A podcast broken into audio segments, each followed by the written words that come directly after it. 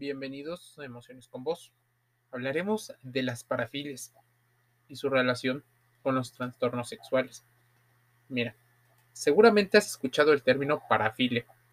Para muchos son patrones de comportamiento sexual cuya fuente predominante de placer no se encuentra directamente en la cópula, en la penetración, sino en algunas otras actividades o cosas que los llegan a acompañar.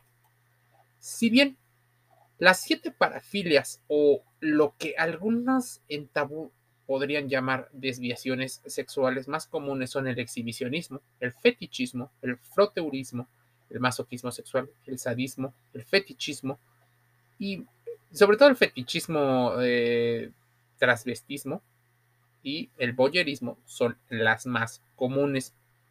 Pero las parafilias consisten en la presencia de frecuentes e intensas conductas o fantasías sexuales de tipo excitatorio que implican objetos inanimados. Incluso la humillación, el control, los trastornos parafílicos pueden ser parafilias que causan angustia o problemas en funcionamiento en las personas afectadas o que eh, perjudican o pueden perjudicar a otras personas. Existen muchas parafilias. Las parafilias pueden centrarse en numerosos objetos, situaciones, personas, animales y otras situaciones. La excitación sexual de la persona que depende de la utilización o presencia de esta, de esta fuente parafílica presenta un foco del que debemos de hablar. Una vez establecido estos patrones de excitación sexual, por lo general en los últimos años de la infancia y al inicio de la pubertad o adolescencia, suelen perdurar a lo largo de mucho tiempo. En las relaciones y fantasías sexuales de adultos sanos, por así llamarlos sanos, porque sabes que el concepto de sanidad o de sano eh, también tiene mm, bastantes. Pero hablemos de eh, las relaciones eh, donde la asimetría de poderes, donde la, el acto consciente, el acto este, plenamente consensuado existe. Algunas conductas sexuales de naturaleza, eh, como las parafilias, llegan a ser poco frecuentes, pero no, implica, eh, no implican riesgos lesivos. Pueden formar parte de una eh, relación afecto o amor si ambas personas consigue, eh, consienten la práctica, podría estar de acuerdo. Sin embargo, cuando las conductas sexuales causan angustia o daño, incluso alteran la capacidad de una persona para funcionar en actividades, se considera un trastorno parafílico. El malestar puede ser resultado de las reacciones de la gente ante su comportamiento o del sentimiento de culpa por el hecho de hacer algo que resulta socialmente inaceptado o que para esa persona resulta inaceptable según sus límites. A veces la gente suele confundir muchos de los términos y por eso deberíamos de recurrir, por ejemplo, al área legal, al área jurídica, en el cual que establecería qué sería eh, inapropiado y qué sería apropiado según las leyes. Y también sabemos lo que es socialmente inaceptado en, o moralmente cuestionable en la sociedad y tiene una razón de ser. No estoy dando ejemplos porque depende de cada grupo en el que te relaciones, pero los trastornos parafílicos pueden perjudicar gravemente la capacidad de mantener una relación sexual eh, recíprocamente afectuosa. Las personas eh, con un trastorno parafílico pueden sentirse como un objeto o como si no tuvieran importancia o no fueran necesarias. Y así los trastornos parafílicos son el voyeurismo, el transvestismo, incluso la pedofilia y el, exhibicionismo. La mayoría de las personas con parafilias llegan a ser hombres y muchos tienen más de un tipo de parafilia. Algunos de ellos también presentan posibles eh, situaciones em, de trastornos tal vez de la personalidad. Entonces estamos hablando del extremo de la forma en la que se excita porque existe como si fuera una línea, diferentes escalas donde existen las personas en un extremo que no las hacen y otros que hacen absolutamente de todo. Así, la mayoría, como en una curva de Gauss, la mayoría, el 80%, seguramente está centrada en el centro y el 20% está tal vez en una situación. Pero hablar de la relación que pueden tener los trastornos parafílicos eh, con situaciones de personalidad antisocial o trastornos narcisistas de la personalidad, podríamos estar incluso hablando de un delito. Así que tienes que tener en cuenta que las parafilias pueden ser un delito en el país en el que me estés escuchando o el lugar donde me escuches. Los orígenes de, las, em, de, estas, de estos comportamientos pueden ser físicos, pero habitualmente tienen raíces más profundas en lo psicológico. Las parafilias directamente siempre eh, tenemos que tener en cuenta posibles causantes, múltiples factores que lo llegan a desarrollar. Reconocer el origen de una serie de problemas puede ser un gran paso para la solución y esta máxima vale para cualquier conflicto. Ahora, el origen de las em, de estos comportamientos eh, son habitualmente psicológicos. ¿no? Existen factores eh, precipitantes o detonantes, eh, factores de mantenimiento, incluso factores predisponientes. Los factores que te predisponen o los factores de riesgo son aquellos en los que, como sugiere la palabra, hay un hábito concreto, una circunstancia un episodio vital que predispone a una persona a tener un trastorno sexual en el futuro, problemas relacionados con la familia y con los parientes, carencias en la educación sexual o incluso experiencias traumáticas en la infancia o en la adolescencia, las cuales podrían, y de hecho la más conocida popularmente a partir del cine y la televisión es la violación. Las parafilias vienen procedidas siempre de un factor predisponente. Una de las más eh, comunes de mm, las que no normalmente no se habla es de la pedofilia y del masoquismo, por ejemplo, eh, donde se tiende a tener eh, problemas con abusos en la infancia o en la adolescencia. Los predisponentes, sin embargo, no son exclusivos de las parafilias, sino que también suelen cimentar futuras disfunciones. Mira, existen los factores precipitantes. Eh, además, como un buen tratamiento se puede disminuir mucho la aparición de factores y existen elementos que los desencadenan, que son un foco de alerta y tal vez si no hubiera ocurrido este factor, eh, las cosas hubieran sido diferentes. No voy a decir que por eso busquemos em, eliminar todos los factores, eh, pero sí entenderlos para reducirlos, porque eventualmente es posible que las circunstancias tristemente nos lleven a enfrentarnos a uno el cual no podamos controlar. No podemos controlar todo, así que no tengas ese complejo de superhéroe, de superheroína, en el cual crees proteger de todos los factores precipitantes de las conductas parafílicas, incluso de otras conductas, de la que sea. Existen incluso factores de mantenimiento, aunque ya no tiene relación con el origen de los trastornos sexuales, hay otro tipo de factores y estos son los factores de mantenimiento eh, que provocan que un problema psicológico de este tipo perdure en el tiempo. Son, en otras palabras, los que bloquean una posible solución y normalmente tienen mucho que ver con las circunstancias que rodean a una persona en el momento que padece el trastorno. Una visión general de estos trastornos sexuales nos revela un aspecto esencial para comprenderlos. La gran mayoría de los factores que los originan o mantienen están relacionados con episodios cotidianos relacionados con los otros ámbitos. Problemas no solo que desembocan en trastornos sexuales, sino que son la causa eh, principal de los trastornos psicológicos. Nuestra personalidad está en juego. Por ello, a veces podría ser mucho más difícil de explicarlo. Mira, y el que llegues a tener ciertos comportamientos de vez en cuando por una situación, hablaría de una filia, de un gusto, por una práctica.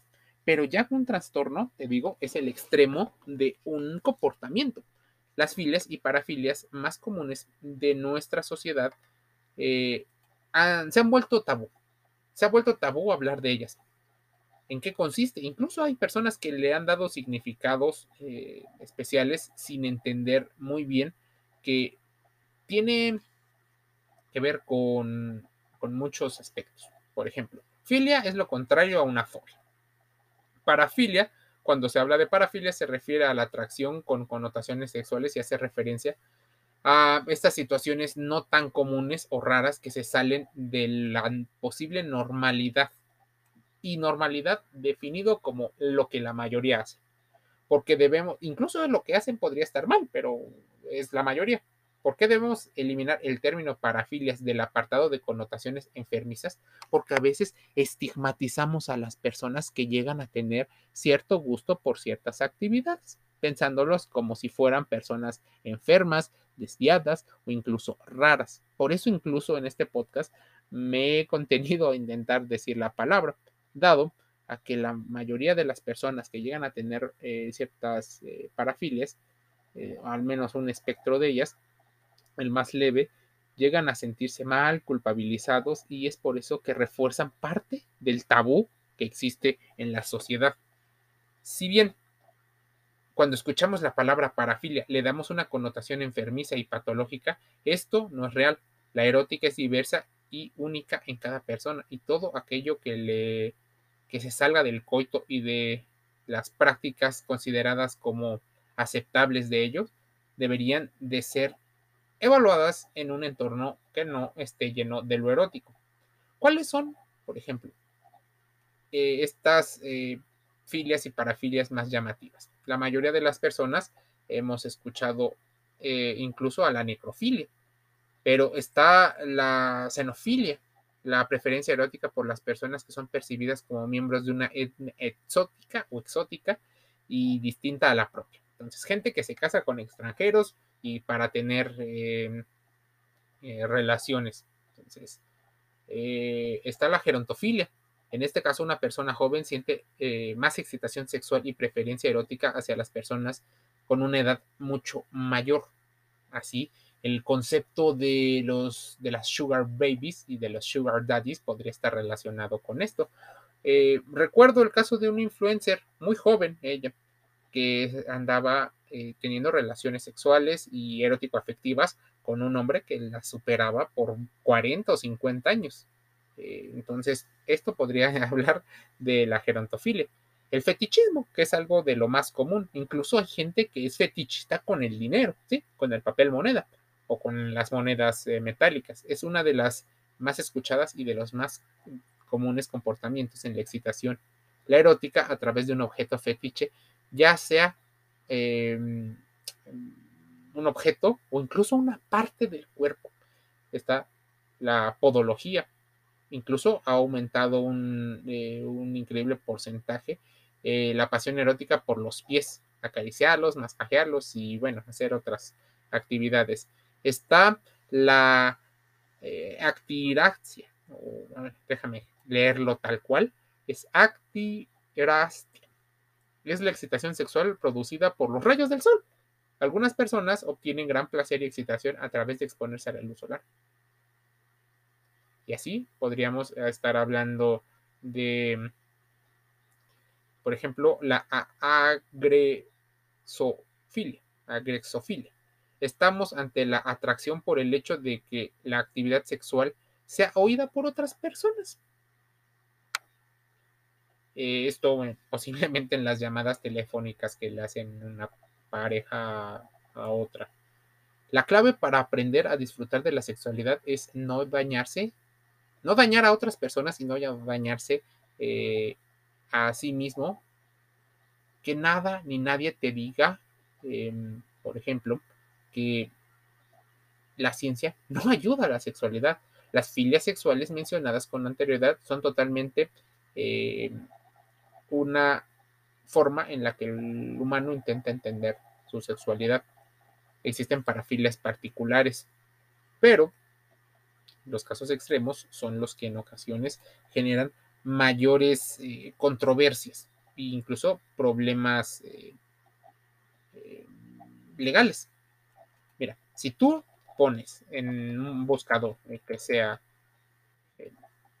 parafilias, psicología, lo más probable es que te encuentres situaciones donde te mencionan algo muy parecido, de dónde vienen, cuáles son. Incluso hay gente que le llama desviaciones, como si hubiera una normalidad eh, estandarizada.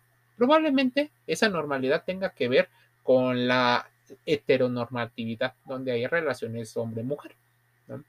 Em, incluso existen situaciones en que consisten las, las parafilias eh, qué significado le dan las personas. Y mucho tiene que ver, sí, claro, con la dominación, con el poder, con una situación que se vivió en su momento. Las parafilias llegan a ser un tema que debes de conversar porque esto es a grandes rasgos. ¿Quieres saber un poco más? Investígalo con tu médico, con tu psicólogo, incluso con el sociólogo. Es importante. Si quieres escuchar este y otros temas, háznoslo saber. Estamos en Spotify, Google Podcast y Anchor FM para seguir abriendo la conversación y la reflexión acerca de cómo todo esto nos puede llegar a hacer sentir. Es una explicación de un fenómeno, pero cuando tú entiendes el fenómeno, la sensación, por ejemplo, de alivio al entender de dónde viene eso que tú sientes o eso que tú practicas. ¿Qué pasaría, por ejemplo, para las personas que tienen una parafilia que no afecta al entorno ni a sí mismos? Bueno, siente gran sensación de alivio, pero ¿qué pasa si eres, por ejemplo, víctima de los comportamientos y de las atracciones sexuales que alguien desarrolló hacia ti o hacia una parte de ti?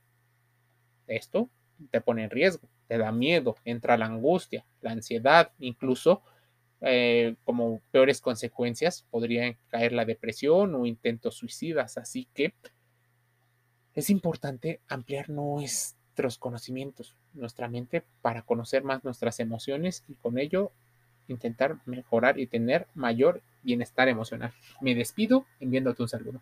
Calidad.